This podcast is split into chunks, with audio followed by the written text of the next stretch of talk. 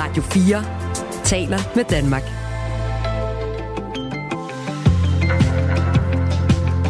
Velkommen til Radio 4 morgen. Landets mange skolebørn er på vej tilbage på skolebænkene, og det åbner igen for den her diskussion om brug af skærme og telefoner i skoletiden. Flere øh, skoler i her i landet er klar med nye regler på området, og om et øjeblik så taler vi med en skoleleder og en skolebestyrelsesformand på en af landets største folkeskoler. Her bliver der nemlig indført nye regler fra det kommende skoleår. Gymnasieeleverne er også øh, på vej i skole, men øh, det er sådan set ikke det, der fylder i dag. I eftermiddag og i aften møder tusindvis af nye gymnasieelever op i hvidt tøj i øh, Dyrehaven nord for København. Det er nemlig blevet tid til den årlige puttefest, som er en øh, årlang tradition for gymnasieelever i Storkøbenhavn. Og igen i år sætter den her øh, store begivenhed gang i en debat om, øhm, er det måden at gøre det på?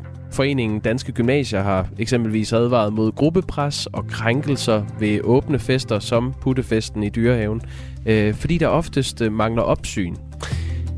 Spørgsmålet er, om det er ansvarligt at, øh, at lave en fest, hvor der er et hav af uskrevne regler, såsom at de ældre elever må rive de yngre elevers øh, t-shirt i stykker, eller tegne på maven på dem, og øh, hvis de taber et spil kryds og bolle, så skal de kysse. Vi taler om en, der står bag en profil, som informerer om aftens fest, og som selv var med for første gang sidste år. Det bliver lidt over halv syv. Og i Norge, der giver eftervirkningerne af stormen Hans stadig problemer. Vandstanden bliver ved med at stige i floden, eller elven, tror jeg det hedder i Norge, Stor Elver.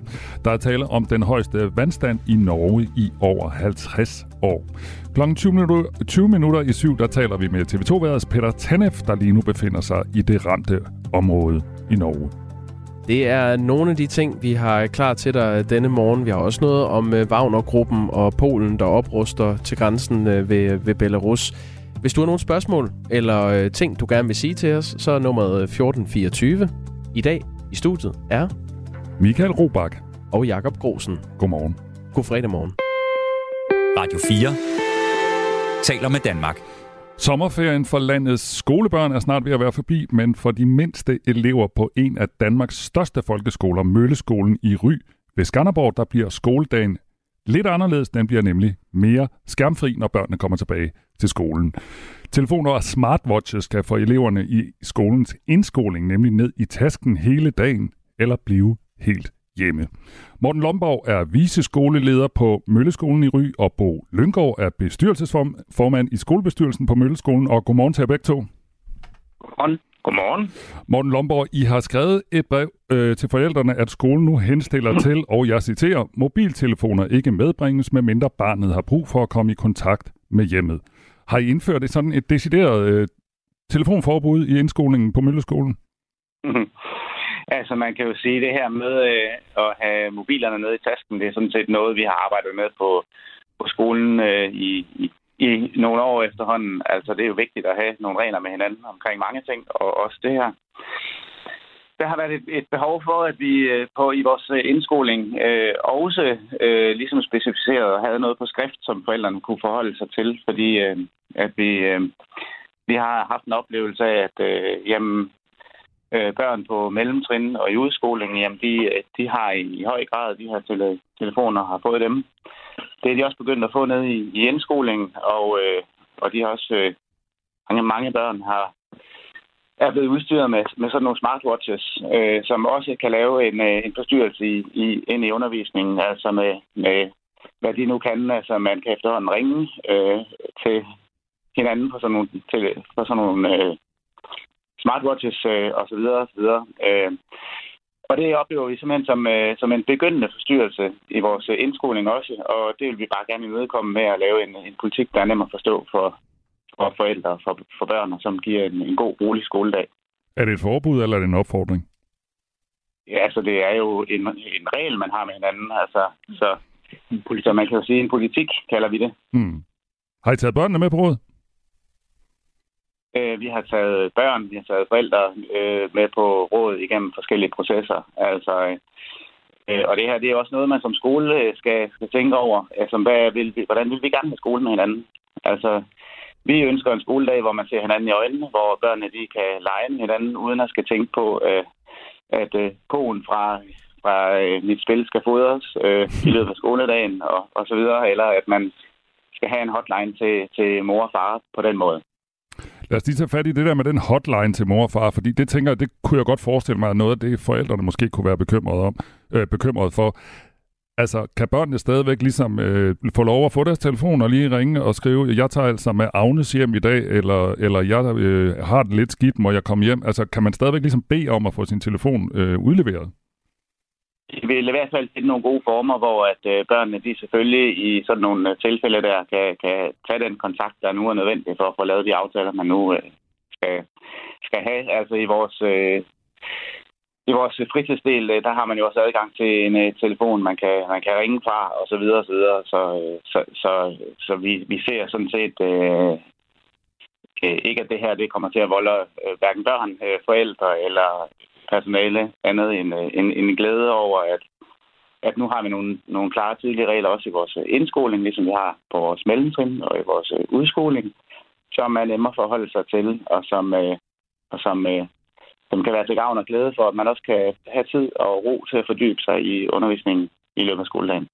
Skærmdebatten den fyldte rigtig meget inden sommerferien, hvor der var meget snak om en decideret skærmforbud eller ej sådan på national plan, men det afviste børne- og undervisningsminister Mathias Tesfaye, men han opfordrer skolerne til selv at finde øh, på politikker på det her øh, område. Vi taler med repræsentanter fra Mølleskolen i øh, Ry, øh, Morten Lomborg.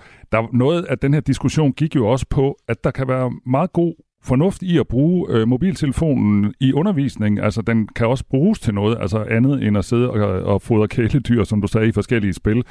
Hvordan forholder I jer til det?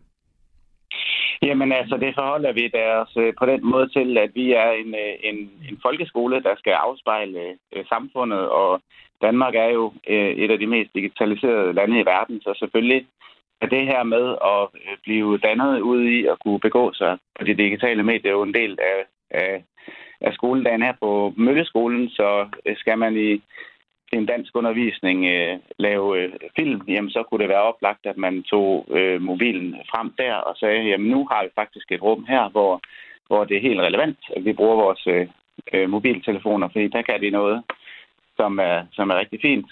Øh, lige så vel som vi har et, øh, et øh, meget stort øh, FatLab, som er sådan et digitalt fabrikator fabrikationslaboratorium, og at øh, det digitale jo indgår som en, øh, en vigtig del. Altså, der skal man sådan set designe sine ting på et digitalt medie, og så øh, bagefter producere det på for eksempel en 3D-printer eller en lasercutter osv. Og alle de ting er en del af vores øh, skoledag, lige så vel som vi er ved at, og, øh, at have, en, øh, en, en øh, flot have færdig omkring det naturfaglige, øh, hvor børnene kan være med til at, at, at programmere øh, vandingsanlæg til planter osv. osv. Så den øh, del af undervisningen er en vigtig del, som vi øh, også dyrker her på Mølleskolen. Lad os lige tage Bo Lyngård med. Øh, Bo Lyngård er bestyrelsesformand på skolen, og dermed også øh, forældre, øh, fordi bestyrelsen jo repræsenterer forældrene. Øh, Bo, du har selv tre børn. Hvordan har du kunne mærke det her skærmforbrug? Øh, nu sagde Morten lige, at nu, kommer, nu er det også blevet almindeligt at børn i indskoling, altså i de helt små klasser, har fået øh, smartwatches og mobiltelefoner. Hvordan har du sådan selv kunne mærke det med dine børn? Nu kan jeg sige, at mine børn er så lidt større mm. øh, nu her, men øh, det er noget, som jeg oplever, at det øh, fylder for stort set alle forældre, jeg snakker med. Vi øh, prøver jo alle sammen i den her tid, vi lever i, at øh, navigere i, at de her skærme er blevet en integreret del af, af dagligdagen. Og det betyder jo også, at, at børnenes liv leves jo både digitalt og analogt vi forsøger jo, tror jeg, rigtig mange forældre også at skabe et analogt rum i den her tid, hvor at det, det, det digitale fylder så meget. Mm. Øh, og derfor så tror jeg stort set alle forældre, jeg snakker med, at de har en eller anden form for holdning. Noget af det, som, og man søger også, man har også en søgen efter en vej i det her. Og noget af det, som vi også bygger på her på Mølleskolen, det er, at vi faktisk lige her inden sommerferien havde et stort øh, forældrearrangement. Alle var det inviteret til, det var Jonas Ravn, der kom og fortalte omkring det her med digital dannelse, og hvordan kan man egentlig integrere de her værktøjer ind i undervisningen, og hvordan skal vi også som forældre og skole, for det er jo det samarbejde, vi ønsker at understøtte, øh, navigere i det her sammen. Der var i slutningen af det noget spørgetid, og der, der vil jeg sige, der var faktisk en hel del forældre, der spurgte til, jamen, hvordan skal vi egentlig øh, håndtere det her i skolen? Og noget af det, der var efterspurgt fra forældrene, det var faktisk noget tydelighed i, hvordan skal, hvordan skal vi i fællesskab finde nogle gode veje her? Mm. Fordi for eksempel sagde han, at alle børn i dag, eller øh, unge mennesker bruger omkring 6 timer på deres telefoner. Det er jo øh, meget forskelligt, hvad de bruger det på, afhængig af, hvilket klassetrin de er på. Og noget af det, der, der er nyt her, det er jo, at vi, vi oplever, at det faktisk også begynder at fylde ned i, i de mindre klasser, og derfor er der også et behov for en eller anden form for tydelighed. Men noget det, jeg også har lyst til at sige her, det var, at øh, som vi talte om i går, Morten, altså vi ønsker jo faktisk ikke at melde os helt ind under fanerne af det her forbud heller. Det er, ikke, det er ikke det, der er tanken, fordi vi ønsker at integrere det. Det er det, der er vores ønske, fordi vi skal jo i fællesskab finde ud af, hvordan kan vi de her unge mennesker træne til både digitalt og et andet liv. Mm. Så, så, så vi taler om i den her politik, der taler med en device-frit rum. I, hvis, ikke, hvis ikke du kigger op for øjenkontakt, hvis ikke du er ude i frikvartererne og har, har fokus på også, at der er et socialt og analogt samvær, så får du ikke trænet de kompetencer. Og det skal børnene jo også lære i den her tid. De skal lære at bruge de her nye medier, men de skal også lære øh, og, og anvende deres øjne og ører og, og hænder øh, til, til en analog kontakt. Mm. Nu er I så indført den her politik, og enhver, der har haft øh, børn i skoler, ved, at forældre er meget, meget øh, forskellige, og der kan være mange holdninger, når man indfører, øh, indfører nye politikker på en skole. Hvad har reaktionen egentlig været fra forældrenes side på den her nye politik med, i forhold til indskoling af, at børnene skal lade telefonen blive hjemme? Altså, hvis du så nu spørger mig her som, øh, som, som skoleleder, altså, så, så, øh, så kan man sige, at altså, den her øh, mobilpolitik for, for, øh, for de mindste børn, den, øh, den er blevet sendt ud til forældrene i, øh, for, for to dage siden. Og, og det er ikke sådan, at vi, vi, får, vi, bliver, vi bliver væltet med, med beskeder i en bank. Det kan jeg godt øh, sådan afsløre øh, nu her. Jeg tænker, jeg tænker sådan set, at det er jo en meget fornuftig øh, politik at have, at øh, man pakker den her mobiltelefon væk i undervisningen. Det tror vi sådan set på, at vi har en stor forældreopbakning til, at, at, øh, at, det, øh, at det selvfølgelig er det, vi gør. Altså, og så, øh, så er det jo ikke sådan, som Bo siger, at vi ønsker jo ikke at være en forbudsskole på den måde. Jeg tænker, at når at, øh, de her devices, de, øh, de kan bringes i anvendelse, når det har et læringsmæssigt øh, Altså når det kan være en læringsmæssig fordel, eller hvis det omhandler noget omkring øh, dannelse, eller hvis det kan understøtte noget med nogle fællesskaber, jamen så har det jo helt sikkert deres plads. Men, øh, men de steder, hvor det sådan ødelægger fællesskaberne, altså hvor det for eksempel er stjæler tid fra, øh, eller ødelægger fordybelse, øh, jamen så skal det jo selvfølgelig ikke være der. Og vi, vi, vi tænker sådan set, det er almindelig sund fornuft, så derfor så, så, så oplever vi jo ikke en, en, en stor kritik af det. Mm. Altså, det gør vi heller ikke øh, på vores øh, mobilpolitikker i, på mellemtrinnet og i, i udskolingen. Det er, det er noget, alle er optaget af at få øh, bragt i anvendelse på den bedst mulige måde. Så det med at have nogle begrænsninger er sådan set øh, noget, vi oplever øh, også til det her store møde, som Bo øh, lige omtalte her, hvor der var 200 forældre fremmødte. Jamen, det er der en stor interesse i at finde den helt øh, gode og rigtige måde at, at bruge de her mobiler på. I skal begge to have tak. Altså Morten Lomborg, viseskoleleder på Mølleskolen i Ry, og Bo Lyngård, bestyrelsesformand øh, på samme skole. Tak for, at I var med, og have en god dag. Børne- og undervisningsminister Mathias Tesfaye sagde inden ferien, at han efter sommerferien vil sende anbefalinger ud til skolerne om, hvordan man lokalt kan lave politikker på det her område, som man altså har gjort på Mølleskolen i Ry. Men der er ikke blevet, øh, blevet med, øh, meldt noget ud endnu. Og øh, lyt med igen efter nyhederne halv otte, hvor vi har næstformanden i Skolelederforeningen med til en snak om, hvorfor det er bedst, at de her politikker laves øh, individuelt ude på skolerne. Klokken den er 18 minutter over 6. Musik er en hurtig genvej til at komme ind bag facaden. Hvis man skal sige essensen af, hvem er jeg, så er det de samme. Ind bag den offentlige person. De synger også irriterende godt. I Portrætalbum bruger Anders Bøtter musikken til at vise nye sider af sine gæster. Gita Nørby, Tim Christensen, Sofie Gråbøl, Anders Akker, Allan Olsen. Både dem, du er fan af, og dem, du ikke troede, du havde noget til fælles med. Velkommen til Portrætalbum på Radio 4. Lyt til Portrætalbum i dag kl. 17.05. Polen har styrket grænserne til Belarus. Helt konkret har Polen sendt 10.000 soldater til grænsen for at holde soldater fra Wagnergruppen på afstand af Polen. Wagnergruppen er nemlig lige nu øh, mobiliseret i Belarus og har foretaget flere øvelser tæt på grænsen til Polen. Den polske forsvarsminister Mariusz Blaszczak har udtalt, vi flytter herren tættere på grænsen til Belarus for at skræmme aggressorerne, så de ikke tør angribe os. Det skal vi dykke ned i med dig, Niklas Randbo. Godmorgen. Godmorgen. ekspert i øh, Wagner-gruppen, kandidat i international sikkerhed, og så har du forsket i Ruslands brug af legesoldater på, øh, på Forsvarsakademiet. Øhm, ja, det gør jeg stadig. Ja, øh, skal vi starte der? Altså, er Wagner-gruppen en trussel for NATO-landet Polen? Nej, ikke i sig selv. Forstået på den måde, at øh, så stor er den koncentration af Wagner-folk ikke på grænsen til Polen, og Wagner-gruppen er ikke et selvstændigt land, så det, er, det handler om, hvorvidt Belarus eller Rusland skulle gå op imod et NATO-land. Vil, vil det sige, at det, det er øh, rent spin, at Polen har sendt 10.000 soldater til grænsen? Så nemt kan man nok ikke affeje det. Øh, der er mange faktorer, der spiller ind. Men jeg, jeg vil nok pege på, at man vil sådan lige præcis at sige, at det er på grund af Wagner-gruppen. Øh, der har man nok fundet en meget belejlig undskyldning for at gøre noget ret drastisk inden for den polske sikkerhedspolitik, øh, som man så ikke behøver at retfærdiggøre så meget mere, fordi man kan pege på store stykke Wagner-gruppen, der står lige om hjørnet. Hvad er det sådan konkret, Polen øh, kunne frygte ved, øh, ved Wagner-gruppens tilstedeværelse i, øh, i Belarus?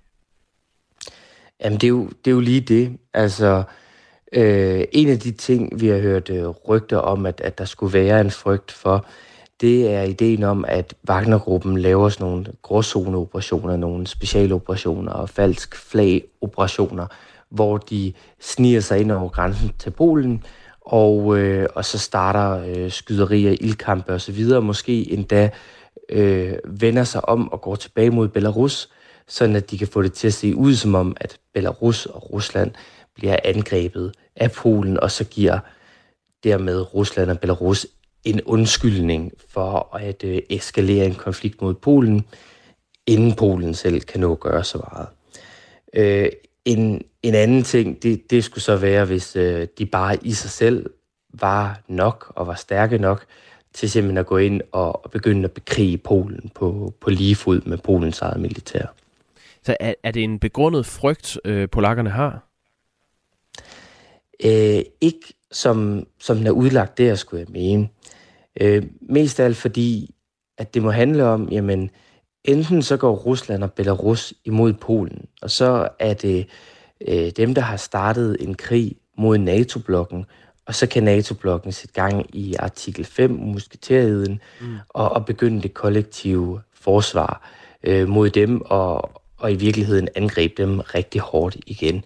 Og, og det har der aldrig øh, før i, i nyere tid været indikationer om, at de ture, vel, de går på Ukraine, de går på Georgien, som endnu ikke er NATO-lande og ikke kan påkalde den her artikel 5.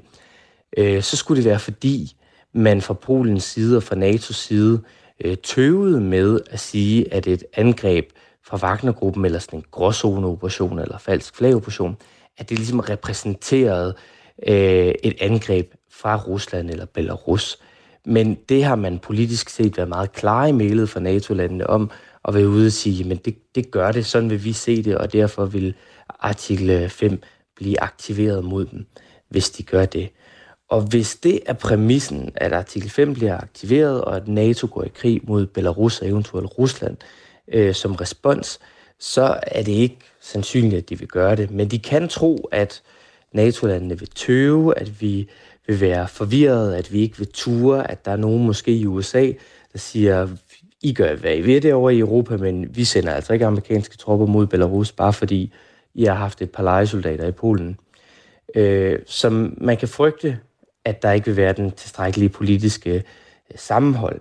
Og det er nok også i virkeligheden noget af det, som man så tester lidt ved at sætte Wagner-gruppen hen til grænsen. Man, man kan lige probe, jamen, hvad er det politiske respons her? Det er forholdsvis gratis at rykke dem derhen. Hvordan responderer de på det? De fleste vil nok huske, at øh, Wagner-gruppen i slutningen af juni stod bag et, et kortvarigt oprør mod Ruslands militære topledelse og begyndte at øh, marchere mod Kreml, og det blev så afbrudt øh, på vejen, og et større antal soldater er sidenhen øh, rykket til øh, Belarus, altså soldater fra Wagner-gruppen. Øh, ved vi noget om, hvor stærkt øh, Wagner-gruppen står lige nu? Øh, det er i hvert fald svært at afkode, hvor stærkt det står. Øh, det er klart, der har været den her konflikt med øh, Putin, og det er oplagt og med, med militærapparatet som sådan, og det er efter det, set med en udefrakommende øjne, det er, at så skulle Wagnergruppen stort set lukkes ned. Prigozhin skulle i fængsel, eller det der er værre. Og, øhm, og alle de steder, hvor Wagnergruppen de var aktive, der skulle man som minimum skifte nøglepersoner ud, så man kunne sikre sig, at det nye netværk, der skulle hedde noget andet, det var tro mod Kreml. Og der kan vi bare se, der har været lidt en, en mindre udrensning i toppen af nogle dele af, af den amerikanske, af den russiske øh, militærledelse osv., men, men så har der ikke været så meget mere. Det lader simpelthen til, at Wagnergruppen har været så forholdsvis uerstattelig. Øh, de, de er ikke længere i Ukraine, så vidt vi ved, i hvert fald ikke i stort antal. Og, og det er sådan set det, der er sket. Øh, så de kunne godt være stærke. De har dog brug for at have operationer, hvor de mennesker, der er en del af Wagnergruppen, de kan få en eller anden operation, som de kan få penge for, fordi ellers så går de andet sted hen og finder arbejde. Og hvis de smutter fra Wagnergruppen hjem, så er Wagnergruppen jo så tilsvarende mindre. Så Wagnergruppen er ikke forsvundet eller noget som helst, men øh, den er formentlig svækket, og øh, Øh, den er også truet med at blive svækket meget mere, hvis, øh, hvis ikke den finder nogle gode operationer til sine folk at deltage i. Øh, vi har fået en sms fra vores øh, lytter Tommy, som skriver, hvad er chancen for, at de russiske medier skriver, at Wagner er i Belarus på grund af NATO-styrker ved grænsen? Er den 99% eller 100%? Jeg tror, det han insinuerer er, at, at fortællingen i Rusland vel vil være, at, at Wagner beskytter grænsen mod NATO-styrker. Ved du noget om, øh, hvordan fortællingen er i, i Rusland? Øh, lige den linje har jeg faktisk ikke set, men det vil overhovedet ikke undre mig, hvis den også blev brugt øh, det Wagner-gruppen selv siger i deres interne kanaler øh, på, på Telegram, Telegram-grupper, der, der støtter dem osv., som man, øh, som man bare kan gå ind og tjekke, der, øh, der blærer de sig dybest set med det her respons fra Polens side. De er meget, meget stolte af, at Polen øh, Øh, tager så meget på vej af, at de stiller sig der. Øh, noget af det, de siger inde på de her fora, det er, at øh, det ypperste tegn på respekt, det er frygt, og det får vi. Så det, det er de rigtig stolte af. Øhm, og det, det er nemlig også oplagt, at de kan se det som en propagandasejr indtil videre, at nogle få tusind mand, de kan få øh, hele Polen op i det røde felt. Det sagde Niklas øh, Randbo, kandidat i international sikkerhed og forsker i øh, Ruslands brug af legesoldater øh, ved Forsvarsakademiet. Du skal have tak for, for udlægningen. Tak for det. Og det er altså på baggrund af, at Polen har styrket grænsen mod Belarus. Klokken er to et halvt minut i halv syv. Du lytter til Radio 4 morgen. Og inden vi skal høre nyheder fra Malu Freiman, så kan vi lige nå en lille rumnyhed, fordi man har længe talt, Jacob, om det her med rumturister. Men nu er det altså en realitet. Uh, I går blev tre passagerer, turister, sendt i rummet på det, der hedder Virgin Galactic – Øh, og de tre passagerer, det var øh, en 46-årig kvinde, der hedder Kisha Shahaf, og hendes datter på 18, Anatas, Anastasia Myers, og så 80-årig John Goodwin. Må jeg gætte på en fællesnævner? De er hovedrige. Ej, ja, det ved jeg, det melder historien faktisk ikke noget om, men det vil jeg tro, hvis de selv ægte har betalt for det her. John Goodwin, han er eventyr. Han var med i OL i 72 som kanoroer, og nu er han altså en tur i rummet. No. Og, og de tre passagerer, de kommer til at tilbringe nogle få øh, minutter i rummet, og de vil øh, se klodens krumning og kortvarigt være vægtløse, øh, og så er det hjem igen. Okay, så hvor længe er de afsted? Meget kort. jeg ved det ikke, men altså, de, de flyver 80 øh, km op. Jeg ved ikke, hvor lang tid det tager at, kø- at flyve 80 km op, og så lige være lidt vægtløs og komme hjem igen. Det er et par timer eller noget. Ja, og det er altså Richard Branson, øh, som står bag det her Virgin Galactic, og øh, han lovede for 20 år siden, at øh, han vil sende turister ud i rummet, og nu er det altså lykkedes. Og der har faktisk tidligere på sommeren også været en tur med tre italienere, men det var to forskere, øh, øh, øh som var, eller tre forskere faktisk, som var oppe og undersøge nogle ting, så de var sådan ikke rigtige turister. Men det her, det var altså simpelthen nogen, der var turister, dem der tog afsted i går. Fremtiden er nu. Øhm, ja. Noget, man øh, nogle gange diskuterer, når man taler om rumturisme, det er, hvad er CO2-aftrykket ved det? Det er ikke helt billigt øh, for, øh, for drivhusgasudledningen. Men øh, lad det være det. Øh, ja. Tillykke til øh, eventyren og de to andre, som øh, fik en tur op i rummet. Øh, vi nærmer os nyhederne her halv syv. På den anden side af det skal vi diskutere øh, puttefester. Puttefest er et begreb, som dækker over øh, gymnasiefester, hvor de helt friske førstegere øh, bliver kaldt putter, og øh, der er nogle særlige regler forbundet med det her arrangement. Der er en masse alkohol involveret. Det finder sted blandt andet i Dyrehaven nord for København. Vi øh, taler med en af øh, dem, der øh, beskæftiger sig med det og skal afsted lige om lidt. Klokken halv syv. Nu er der nyheder på Radio 4. Forsvarsministeriet blev allerede inden det kontroversielle våbenkøb hos israelske Elbit advaret om, at indkøbet gik alt for stærkt. Det viser en mail sendt til en topchef i Forsvarsministeriet fra det konkurrerende sydkoreanske våbenfirma Hanwha ifølge DR. Min kontakt skyldes en bekymring over, at anskaffelsen sker så hurtigt, at man ikke forventer alle sten, skriver Hanvars danske repræsentant i mailen ifølge mediet. Her advarer han direkte om, at politikerne risikerer at handle så hurtigt, at man ikke får valgt den bedste løsning. Det sker tre dage før, at Folketinget godkender beslutningen om våbenindkøbet hos Elbit til en pris på 1,7 milliarder kroner. Alligevel reagerer Forsvarsministeriet ikke på advarslen. I samme periode prøver repræsentanter fra Hanva mindst tre gange at sætte et møde op, så Danmark kan få et officielt tilbud fra den koreanske våbenproducent uden held og de oplysninger får partier fra begge sider af Folketinget til at komme med hård kritik af Forsvarsministeriet. Både Forsvarsministeriets Materiel- og Indkøbsstyrelse og Forsvarsminister Jakob Ellemann Jensen har afvist at stille op til interview til DR.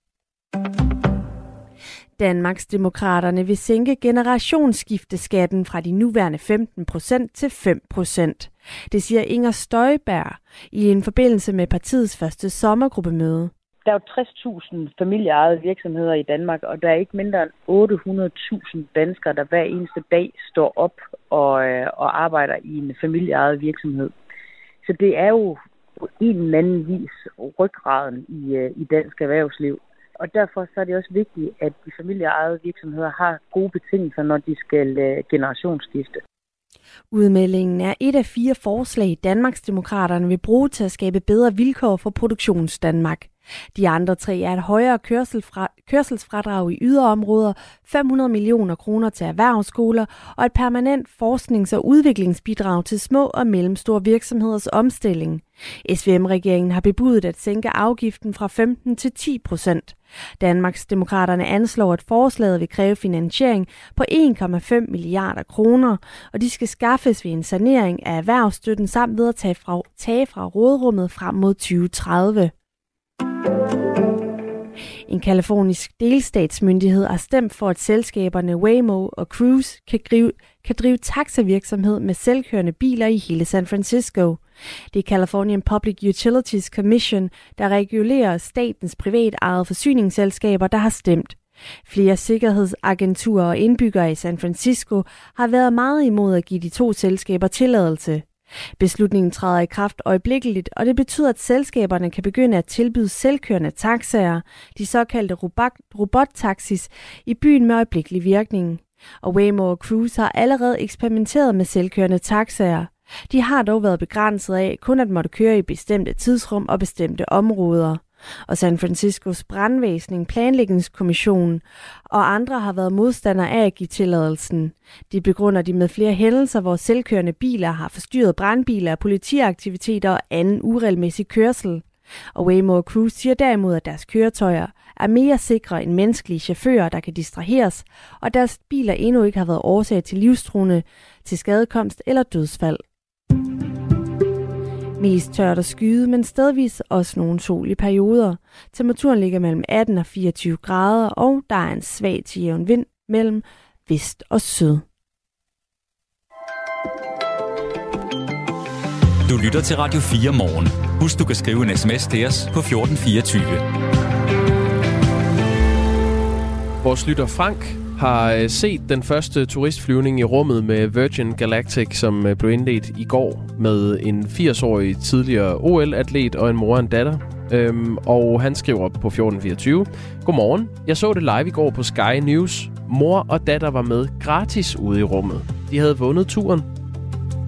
Tak for det, Frank. Det, det, var, var, det var jeg nemlig ikke helt spids på, da vi før nyhederne fortalte om rumturister, øh, der var afsted på øh, Virgin Galactic.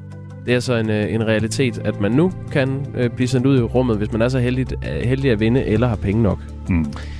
Øhm, Vil du fortælle om, hvad vi har på programmet, Robert? Ja, om 20 minutter, så taler vi med Peter Tanne fra TV2 Han er nemlig i Norge, og øh, deroppe, øh, der volder vandet, vandstanden, øh, kæmpe store problemer. Det er den højeste vandstand, der er målt, øh, målt i Norge i over 50 år omkring store elver. Og det har blandt andet betydet, at 4.000 mennesker er blevet evakueret. Vi taler med Peter Tanef om 7 minutter. Men først skal det handle om puttefester. Godmorgen. Godmorgen. Du lytter til Radio 4 morgen. En årlang tradition for gymnasieelever på Sjælland, fortrinsvist i øh, Storkøbenhavn, som bliver gentaget fra i eftermiddag kl. 16 og frem til midnat. Øh, puttefesten bliver det kaldt. Det finder sted i Dyrehaven øh, nord for København, hvor tusindvis af gymnasieelever mødes og skyder et nyt skoleår i gang med en mægtig fest. Nu med helt friske førstegear, som altså også bliver kaldt putter, deraf navnet. Og igen i år sætter det gang i øh, en debat om, er det den rigtige måde at gå til et nyt skoleår på? Foreningen øh, Danske Gymnasier har eksempelvis advaret mod gruppepres og krænkelser ved åbne fester som puttefesten i Dyrehaven øh, der som oftest mangler opsyn. Sofus Kjertmann Sørensen går i 2G på H.C. Ørsteds Gymnasium i Lyngby, nord for København. Godmorgen. Godmorgen, og tak fordi du var med. Ja, tak fordi du ville. Øh, du er jo en af dem, der skal være sent oppe i aften, øh, formoder jeg. Ja, det er det. øhm, men det er også fordi, at jeg har været med til ligesom at sprede rygter om, at den her fest ligesom øh, kommer her i aften i Dyrehaven. Ja, du er en af dem, der står bag Instagram-profilen Puttefest23, som øh, videregiver de vigtigste informationer om aftens fest til nye elever. Øh, og det er så bare en af flere Instagram-profiler, der har det formål. Øh, Sofus, lad os starte med at høre, hvorfor det er vigtigt, øh, synes du, at føre den her puttefest-tradition videre? Jo, selvfølgelig. Øhm, jeg vil lige starte med at sige, fordi en ting, mange medierne de, øh, ser forkert på puttefest, det er, at den dyrehaven øh, faktisk ikke er den rigtig traditionelle puttefest. Den traditionelle puttefest, som man altid har hørt om, der er gået rigtig galt, i fleste gange i hvert fald, det har været de mere private fester, som stadigvæk foregår på mange gymnasierne, hvor at øh, tredjegerne, de inviterer de nye putter, som, altså førstegere, som de synes øh, kunne være lækre, både drenge og piger, hjem til en privat fest, og så sker der øh, lidt underlige sager der, og så ender det altid med, at der går noget galt, og der er nogen, der bliver krænket. Øhm, og så er der kommet den her øh, dyr, hvad det, puttefest i Dyrehaven, i stedet som jo er, vi kan kalde et alternativ, som er offentligt, hvor alle kan være med, og samt hvor der er politi, samaritter, ambulancefolk, øh, folk fra Røde Kors og andet, som ligesom stadigvæk sørger for, at der er en eller anden form for sikkerhed til festen. Og jeg synes jo selvfølgelig, at øh, festen skal blive ved med at blive holdt, fordi at ja, selvom at øh, den ikke holdt af nogle af gymnasierne, så er det stadigvæk blevet en tradition for os unge. Øh, jeg var selv putte øh, første gear her sidste år, og tog også selv med til den. Hvordan var det? Øh, jamen, jeg havde en god oplevelse med det.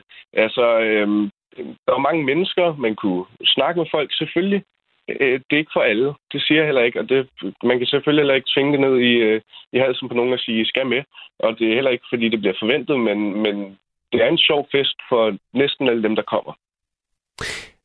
Allerførst, øh, Sofus, tak for at, øh, at rydde op i de misforståelser, der kan være, når man taler om, om puttefesten. Fordi det er, øh, det er navnet på festen i Dyrehaven, men det er et begreb, der findes i mange former og farver, og det er rigtigt, at der har været en del mediedækning af de her private arrangementer, hvor 3.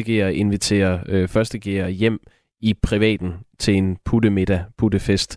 Øhm, ja. Så det er fint, vi lige får afklaret det. På den her profil, som du blandt andet står bag på Instagram, der skriver I om praktiske ting i forbindelse med puttefesten. Og her taler jeg som den, øh, der finder sted i Dyrehaven. Blandt andet kan man læse, hvordan man finder frem til ulvedalene i Dyrehaven, hvor festen finder sted. Man kan også læse om spil og regler. Øh, blandt andet krydser bolle, hvor man tegner krydser bollespillet på førstegerens, eller øh, puttens, om man vil, smave. Og hvis putten vinder, så skal man give vedkommende et kys. Desuden kan man få titel som sølvputte, hvis man scorer en 2G-elev, eller guldputte, hvis man skulle score en 3G-elev. Nederst står der så, at man selvfølgelig skal have lov, øh, før man gør nogle af de her øh, øh, ting på, øh, på putterne. Altså man skal have samtykke. Hvorfor er det nødvendigt at, at gøre de nye elever i gymnasiet opmærksom på de her spil og, og hierarkier? Øhm, ja, det, det er egentlig fordi, at øh, altså igen, øh, vi ser det som en leg. Øh, det gjorde vi også selv, når det var, vi var putter. Øh, det der med, at man kommer ud, og nu er man de nye, og man vil jo selvfølgelig gerne møde de lidt ældre elever. Øh, og, og der er bare en tradition med, at man så siger, nu er jeg blevet øh, sølvputtet. Det er lidt sådan en... Øh, øh, nu, er, nu har jeg faktisk været, været ude og lave noget med en, en anden gear. Og igen, de her spil er ikke ting, som øh, man skal gøre. Vi har skrevet ud om den, sådan, så folk ligesom har mere forstand på det, fordi når der kommer en eller anden eller tredje gear over, og sådan, vil du spille kryds og volde, så kan der godt stå en putte og tænke, øh, øh, ja, ja, hvad, hvad, hvad mener du med det? Øh, så det er mere, grunden til, at vi ligesom lægger det ud, det er mere for at ja, gøre sådan, så de er oplyste og ved, hvad der er, der egentlig kommer til at ske. Hvad, øh, hvad øh, folk mener, når de kommer og spørger dem, vil du spille kryds og bolle? Øhm, ja. Der er også uskrevne regler om, at, at putterne har hvidt tøj på, og alle anden- og tredjegerne må tegne på putterne, og at øh, tutorerne må rive putternes t-shirts op, men igen, kun hvis man får lov. Øhm, hvor, hvor meget fylder de her uskrevne regler til det her arrangement? Vil du ikke prøve at beskrive, hvad det er, der, der reelt foregår? Jo, øhm, men altså, hvis, hvis, man, hvis man tager ud til Ulvefdalen her senere i aften, så øh, vil man kunne se en masse, masse mennesker, og øh, putterne alle sammen, altså der, der er ikke nogen, der har lyst til at sige nej til det normalt, øh, er tegnet på. Og det er, hvad hedder det, over alle de steder på kroppen, som de nu siger ja til. Og det plejer normalt at være alt deres tøj, og så hænder og hvad end der nu ellers lige er bart, pande og sådan noget der, ikke også? Og øhm, igen, så er der den her tradition med, at deres tutor, som de har begyndt at blive meget gode venner med på gymnasierne, øh, fordi det ligesom er dem, der skal vise dem rundt, øh, godt må rive deres øh, trøje eller t-shirt op. Og det er også noget, vi igen lige vil melde ud inden, sådan så øh, putterne ikke kommer i en eller anden fed t-shirt, hvis nu er deres tutor lige pludselig spørger dem, må jeg egentlig godt rive en trøje op. Øh, og det er egentlig bare stadigvæk noget, vi gør, fordi at det giver os en eller anden form for feststemning, at nu er vi ude, og nu øh, har vi det sjovt. Øhm, og det kan selvfølgelig godt være, at det er lidt svært at forstå, hvorfor det er, vi har lyst til det, men, men det, det er bare en ting, vi har lyst til. Det er noget, vi gør. Det, øhm, ja. Det har jo altid været sådan, at, at de ældre tænker, at, at de unge de er helt galt afmarcheret. Der, øh, det, det er godt nok. Jeg ved ikke, øh, Robak, jeg ved ikke, hvorfor jeg kigger på dig. Du er ældre end mig. Jeg, jeg er, ældre jeg er 35, du er... 54. Ja, hvad, hvad tænker du om sådan en arrangement? Jamen, jeg sidder lige, og jeg sidder og lytter med, og jeg er formentlig også ældre end øh, Sofus forældre, kunne jeg forestille mig. Jeg sidder og tænker, jamen kan I ikke bare have det sjovt? Hvorfor skal der være noget med at rive nogens tøj i stykker og sådan noget? Men altså, det er jo sikkert bare, fordi jeg er gammel. Hvad siger du, Sofus? Kan I ikke bare have det sjovt? Jo, men, men altså, øh, jeg tror også lidt, det hænger sammen med, at øh, for eksempel nu har, nu har øh, hvad hedder det, gymnasiernes forening også lige gjort sådan, så vi ikke må holde fester med alkohol på gymnasierne her det første stykke tid. Og øh, jeg tror bare, det er et eller andet med, at man ligesom går ud og holder den her store fest. Det er ikke en festival, du er på, hvor der er vagter. Der er godt nok politifolk og sådan noget, men det er ikke... Igen, det er noget, vi bare selv går ud og gør, og det er noget, vi holder. Øhm, og der er et eller andet med bare at løsrive sig, når der er man... For det, nu tænker jeg på mig sidste år. Der er et eller andet, der bare løsriver en, når man... Øh, ens tutter river trøjen op, og man så kan gå rundt og fest med alle ens nye venner og ens gamle venner, som jo øh, formentlig også kommer. Og så det der med at blive tegnet på, det er bare det er bare et eller andet, vi gør. Det, det, er, bare, det er noget, vi er nødt til. Man skal nok være ung for at forstå det der. Men jeg har selvfølgelig forståelse for, at I gerne vil feste og have nogle øl. Og man, man skal, ret skal være ret. I er faktisk også gode til at informere om vigtige ting på, øh, på den her profil, du bestyrer på Instagram. Såsom, at man skal medbringe øh, vand, og man skal have en plan for, hvordan man kommer hjem. For dækningen er dårlig i uh, ulvedalene i Dyrehaven. Informerer, informerer også om, hvad Naturstyrelsen opfordrer til. Blandt andet, at man skal smide sit skrald ud i container, som er sat op derude. Naturstyrelsen er nemlig ude at markere sig i år og har blandt andet skrevet i en pressemeddelelse, at festen er uønsket af Naturstyrelsen, da den ikke tager hensyn til naturen og andre besøgende. Vi har også fået en sms fra vores lytter Mia øh, Sofus. Du, jeg læser den lige op for dig her. Puttefest burde afskaffes nu.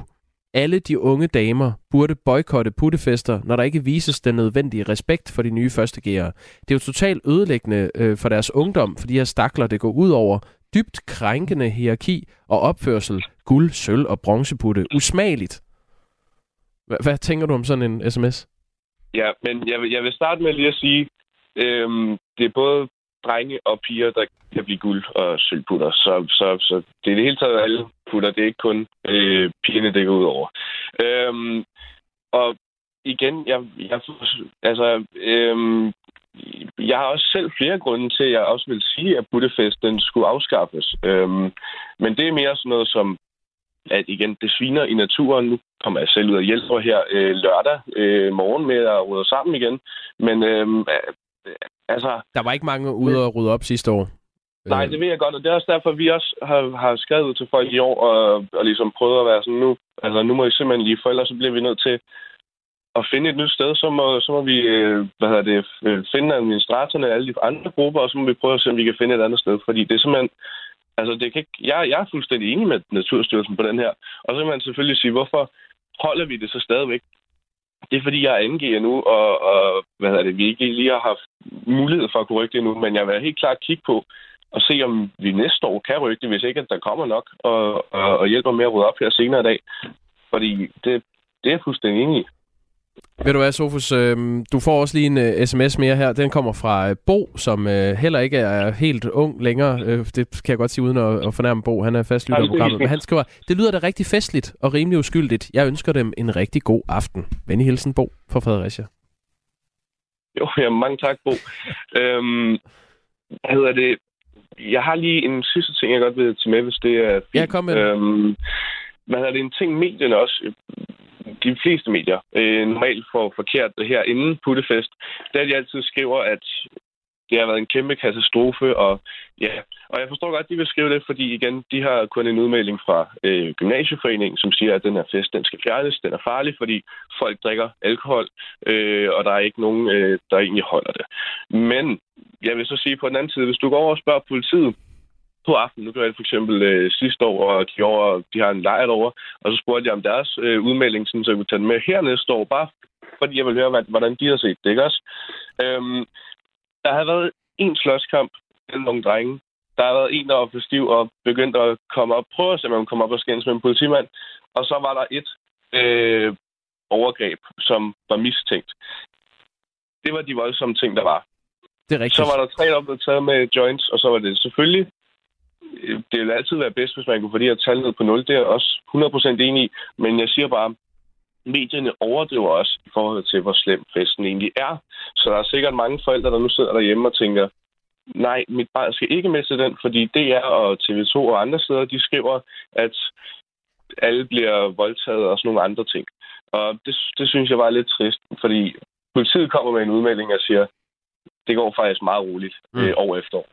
Det, det er en fin pointe at slutte på. Øhm, der var i gennemsnit 6.000 til arrangementet sidste år, og der var altså øh, tre øh, registreringer hos politiet af overtrædelser af straffeloven til, øh, til den årlige puttefest. Sofus øh, Kjertmann Sørensen, anden G'er på H.C. Ørsteds Gymnasium i Lyngby, nord for København, skal til fest senere. Du må have en rigtig dejlig fest. Jo, mange tak. God aften til jer også. Ja, tak. Øh, senere på morgenen taler vi med øh, 1.G-elever, som øh, både en, som vælger øh, øh, puttefesten i dyrehaven til, og en, som øh, vælger den fra. Det bliver klokken 20 over 7, og vi skal også øh, tale med øh, natteravnen om, hvad det er, der foregår til den her store fest i, øh, i dyrehaven. Og så vågnede vores lytter, der er kommet en del sms'er på 1424 øh, øh, på den her historie om puttefesterne. Øh, Jesper skriver, husk at sende dem en regning for oprydning i dyrehaven. Og der kunne vi jo lige høre Sofus, at han i hvert fald havde planer om at tage ud og hjælpe med at rydde op. Øh, og en anden skriver, ja, nu må I undskylde det sproget, en anden skriver, stop det lort. En skam, at storm og regn kom et par dage for tidligt. Øh, Peter på 40 år skriver, hvis det kan forklares, kan det forsvares. Jeg synes, at Sofus har givet en fornuftig forklaring på, hvad festen går ud på, og frihed kommer ikke uden ansvar. Jeg håber, I får en god fest. Og Daniel skriver, de unge er så miljøbevidste og klimamæssigt bare lige indtil de holder fest og går på festival. 11 minutter i syv. Du lytter til Radio 4 morgen. I Norge der giver eftervirkningerne af stormen Hans stadig store problemer. Vandstanden bliver ved med at stige i elven Storelva. Der tale om den højeste vandstand i Norge i over 50 år. Og det har blandt andet betydet, at tæt på 4.000 mennesker nu er blevet evakueret. Peter Tanef fra TV2-været er i Norge. Godmorgen. Godmorgen. Du er i en by, der hedder Jævnakker, tror jeg, en time nordøst for Oslo. Hvordan er situationen lige nu? Jamen, situationen er den, at det, det er sådan, uh, det, ja, det er en lidt mærkelig situation, fordi vi er jo nu inde i det, der er en, en, en stille katastrofe, hvis jeg må bruge det ord der. Og det betyder, at de store indsøer, jeg står og, og kigger på Radsfjorden lige nu, øh, jamen de vokser bare stille og, og roligt. Det er kun, når man står for eksempel ved en stor fos i Hønefoss, at man kan se, at der er virkelig er kræfter i det her vand. Ellers så står jeg lige nu og kigger ud over et idyllisk Norge med en kæmpe øh, sø. Men det jeg også kan se, når jeg kigger lidt over til, til højre, det er, at øh, hotellet her, som, som vi bor på, har bygget en vold rundt om nogle af de bygninger, som, som ligger tættest på, på vandet. Øh, og den bygning, den ligger nu så tæt på vandet, at hvis ikke den vold havde været der, så havde der stået øh, ja, måske 30-40 cm inde i, øh, vand inde i, i bygningen. Og normalt så skulle, skulle det vand, jeg, jeg kigger på her, det skulle være sådan øh, ja, en, en halvanden meters penge længere nede. Altså så meget højere er vandstanden. Øhm, I går, inden øh, øh jeg gik i seng, der var jeg også lige nede og kigge på, på det her sted her, og og satte en, øh, en stol i, i vandkanten, bare lige sådan for at, at have et, øh, et pejlemærke. Mm. Øhm, og i dag, der kan jeg så se, at, at vandet bare i løbet af natten har, har rykket sig sådan en, en 10-15 cm op. Mm. Så situationen er, at, at, at langs de her indsøger og, og elve, jamen der er både forbereder man sig, men man rykker også hele tiden folk, eller evakuerer folk, fordi at, at vandstanden den øh, stiger. Nogle steder, der bliver brinkerne, øh, søbredderne, de bliver undermineret. Øhm, og det betyder bare, at, at vandet stadigvæk giver store problemer heroppe. Nu er det bare længere sydpå i forhold til, da det startede i mandags. Jeg nævnte før, at der var næsten 4.000 øh, mennesker, der blev evakueret. Hvorfor er de blevet evakueret? Er det fordi deres huse ligesom står under vand, eller er det en forventning om, at de kommer til at stå under vand? Eller hvad er forklaringen på, at så mange mennesker øh, har skulle forlade deres hus? De, de fleste øh, evakueringer, som, som jeg har, øh, specielt her de seneste øh, par dage, har, har set, læst og, og hørt om, der drejer det sig om, at, at folk bor så tæt på, øh, på vandet, at når det stiger, vil der komme vand ind i deres, øh, ind i deres huse, og at øh, vandet også kan risikere at at altså, der kommer nogle små jordskred, eller at øh, der er noget, der ændrer sig på det, der, hvor de, øh, de bor. Og så er der altså også nogle af dem, der bor helt tæt på, øh, på vandet, blandt andet på Store Elva, som du selv øh, nævnte her, hvor der er begyndt at komme vand ind i, øh, i husene. Så, så det er både noget forebyggende, forebyggende, men det er også nogen, der reelt har problemet allerede nu. Øh, og det er jo meget normalt i sådan nogle her situationer, at man evakuere, hvad skal man sige, i god tid og forebyggende, fordi hvis først man skal til at, at flytte øh, 4.000 mennesker øh, på én gang, når problemet er der, så er, det, så er det et meget større logistikarbejde. Det er meget mere besværligt at begynde at, at hive folk ud af et boligområde, hvor der måske øh, ligger 20-30 cm vand i, i gaderne, og deres hus det øh, sejler rundt. Så, øh, så, så mange af de her evakueringer, specielt her de seneste øh, par dage her, øh, det, er det er simpelthen forebyggende. Hvad siger, øh, Peter Tanef, hvad siger de folk, øh, du møder? Altså, hvordan oplever de den her situation? Altså, vi hører, det er noget af det værste, der har været i 50 år. Ja, men det er, øh, det er selvfølgelig bekymring. Øh, det er øh, en bekymring om, øh, hvornår slutter det egentlig. Altså, nu, nu startede det i mandags, og, og, og så rykker problemerne så, øh, så længere øh, sydover. Øh, bare ham, hoteldirektøren, som, øh, som vi har talt med her, man kan jo godt se, at selvom han smiler til sine øh, gæster, så har jeg også set ham flere gange øh, gå rundt herude i sin hvide skjorte på den her lille vold, han har, øh, han har, han har bygget i, i går, da vi var nede i, øh, i Hønefoss, øh, den by, hvor der er tre elve, der mødes, hvor det lige nu er ligesom epicentret for, for udfordringerne. Jamen, der snakker vi også med nogle af dem, der bor helt ned til, øh, til, til vandet, og Ja, de er selvfølgelig både bekymrede over, hvad de, hvad de kommer tilbage til. Mm. Øh, hvor meget har, øh, har vandet, øh, hvor meget er det egentlig ødelagt. Øh, men der er også mange nordmænd, der, der simpelthen også bare sådan på lang sigt er bekymret over, øh, hvor lang tid tager det at genopbygge alt det, som der er blevet ødelagt nu her på en uges tid, og som stadigvæk kan blive ødelagt. Vi snakker om en, en naturkatastrofe, som, som nærmer sig de sidste tal, jeg så, nærmer sig en, en milliard kroner øh, i ødelæggelser. En ting er beløbet, men selvfølgelig en anden ting er også den infrastruktur, der står til at skal, at skal genopbygges. I Norge der har myndighederne været varslet til rødt fareniveau, som det hedder, i 20 kommuner. Det er det højeste niveau, som betyder, at der kan være fare for menneskeliv. Og det her røde område dækker især området omkring hovedstaden Oslo og området nord for Storbyen. Og vandet, som oversvømmer området ved Hønefoss nu, det stopper jo ikke bare der, Peter. Er man i gang med at forberede sig til oversvømmelser andre steder i landet?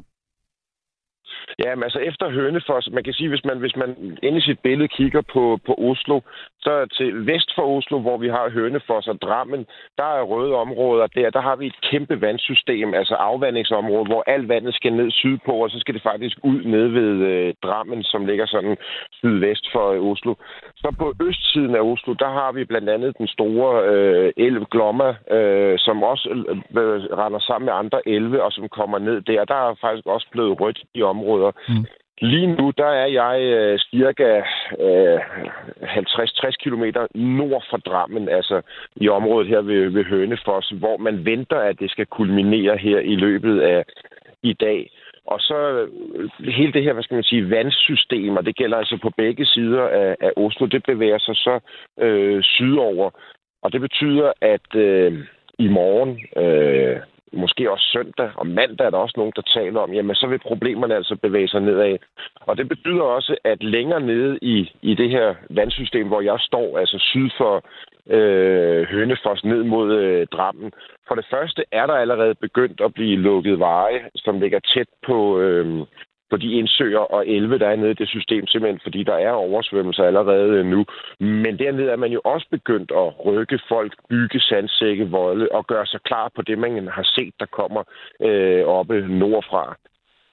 Så, så det er derfor, det er sådan en, en blanding af, at man, man lige nu øh, redder der, hvor der, der er problemer, øh, men i høj grad også går og venter på, at, at vandet det skal øh, stige, og hvor meget det kommer til at stige. Peter Tanef, du har fået en sms på 1424 fra en, der hedder Per Ramsing. Han spørger, hvor kommer der alt det vand fra? Kommer det fra bjergene? Jamen, det kommer jo fra det, der faldt i, i mandags, øh, og, og, og så kommer det i et område som i Norge, som ikke er lige så vant til, at der kommer store mængder, som man for eksempel er ude vestpå. Altså alle, der har hørt, læst om Bergen, i, som ligger helt vestpå i, i, i geografi, kan huske, det er der, hvor det bare regner 400 dage om, om året. Mm. Øh, så jo længere ind i indlandet og østpå man kommer, der er de altså ikke lige så vant til de her store mængder regn, som der kom her i, i mandags. Øh, og så skal man så skal man jo altså bare forestille sig, at når det falder i Danmark, så falder det på et fladt område, hvor det lige så stille, altså stadigvæk kan give problemer, man kan løbe ned i, i, i, i jorden. Her der falder det altså i et fjeldområde, så alt hvad der falder øh, på en, en bakke, det er lidt ligesom en, en dråbe, der rammer på en glasrude, der, der står skråt. Vandet løber ned, det løber ned i, øh, i dalen. Øhm, og i og med det også har været, også heroppe har været en meget, meget, meget våd øh, sommer, så er jorden mættet. Det vil sige, der er ikke rigtig nogen forsinkelse så, så den regn, der er kommet, er nærmest som en våd svamp løbet lige direkte igennem jorden og, og ned i, øh, i elvene. Og så samler det sig. Og derfor, de første problemer, vi så mandag, det var de her sådan, øh, meget hissige små elve og bække, der løber ned af, af, af skråningerne, som hurtigt tog imod det her kraftige skybrud. Og så samler de små bække sig i mellemstore, i store, og nu i de meget store indsøer og, og, og, og store elve øh, sydpå. Øh, og det er altså stort set alt vandet fra mandagen og tirsdagens regnvejr, der nu samler sig i den øh, nedre nederdel af det her vandsystem. Øh, og jeg sad bare og lavede sådan en, en lille, hvad skal man sige, sjov beregning på, at hvis der var faldet, og det er der de fleste steder op 50 mm i det her nedbørsområde, som vi står i, øh, jamen så, så skal, hvis der er nogen, der har set billederne af den her hønefoss, et kæmpe, kæmpe foss, hvor vandet bare altså virkelig eksploderer nærmest ud igennem, øh, eller ned ad den her foss her, øh, så tager det fem dage med den vandføring, for man ligesom har tømt hele området her for, for det vand, der kom mm. i mandags. Tak fordi du var med i Radio 4 Morgen, Peter Tanef. Det var så lidt at have en god morgen. Og jeg er i lige måde. Tak. Radio 4 taler med Danmark. Det plejer at være sådan, at hvis man ikke vil blive opfattet som skør, så skal man ikke sige, at man ikke er skør. Det er nok en meget god øh, regel. Danmarksdemokraterne skal have en skørhedsfaktor på 0. Okay. Øh, det har øh, Inger Støjberg meldt ud her i forbindelse med, at Danmarksdemokraterne skyder øh, partiets første sommergruppemøde i gang i dag i Rebil. Øhm, Ja, hun siger sådan set til, øh, til Ritzau, at hendes opgave er at sikre, at Danmarksdemokraterne er øh, harmonisk og nogenlunde ensrettet som parti. Og derfor skal det have en stringent linje, og det kan have givet både hende og Danmarksdemokraterne et mere kedeligt udtryk, medgiver hun. Men øh, hun er meget bevidst om, at nye partier kan ende i noget af et cirkus. Og det er øh, meget øh, magtpålæggende for hende, at det ikke sker for Danmarksdemokraterne. Og derfor er hun ude at sige, at Danmarksdemokraterne skal have en skørhedsfaktor på 0. Øhm, jeg prøver ikke at insinuere, at Danmarksdemokraterne er et skørt parti overhovedet. Jeg synes bare, det er en sjov udtalelse. Ja, det er det også. Øh, hun er med senere her i Radio 4 morgen. Øh, det er sådan set ikke om, at, øh, at de ikke skal være skøre i Danmarksdemokraterne. Det handler om et øh, helt konkret forslag. Danmarksdemokraterne vil have sænket generationsskifteskatten fra de nuværende 15 procent til bare 5 procent, og det skal være for at skabe bedre vilkår for Produktionsdanmark. Vi skal høre om det forslag, og det bliver klokken øh, kvart i 8 her til morgen, hvis man har lyst til at høre Inger Støjberg. Lige nu er klokken 7. Du har lyttet til en podcast fra Radio 4. Find flere episoder i vores app, eller der, hvor du lytter til podcast.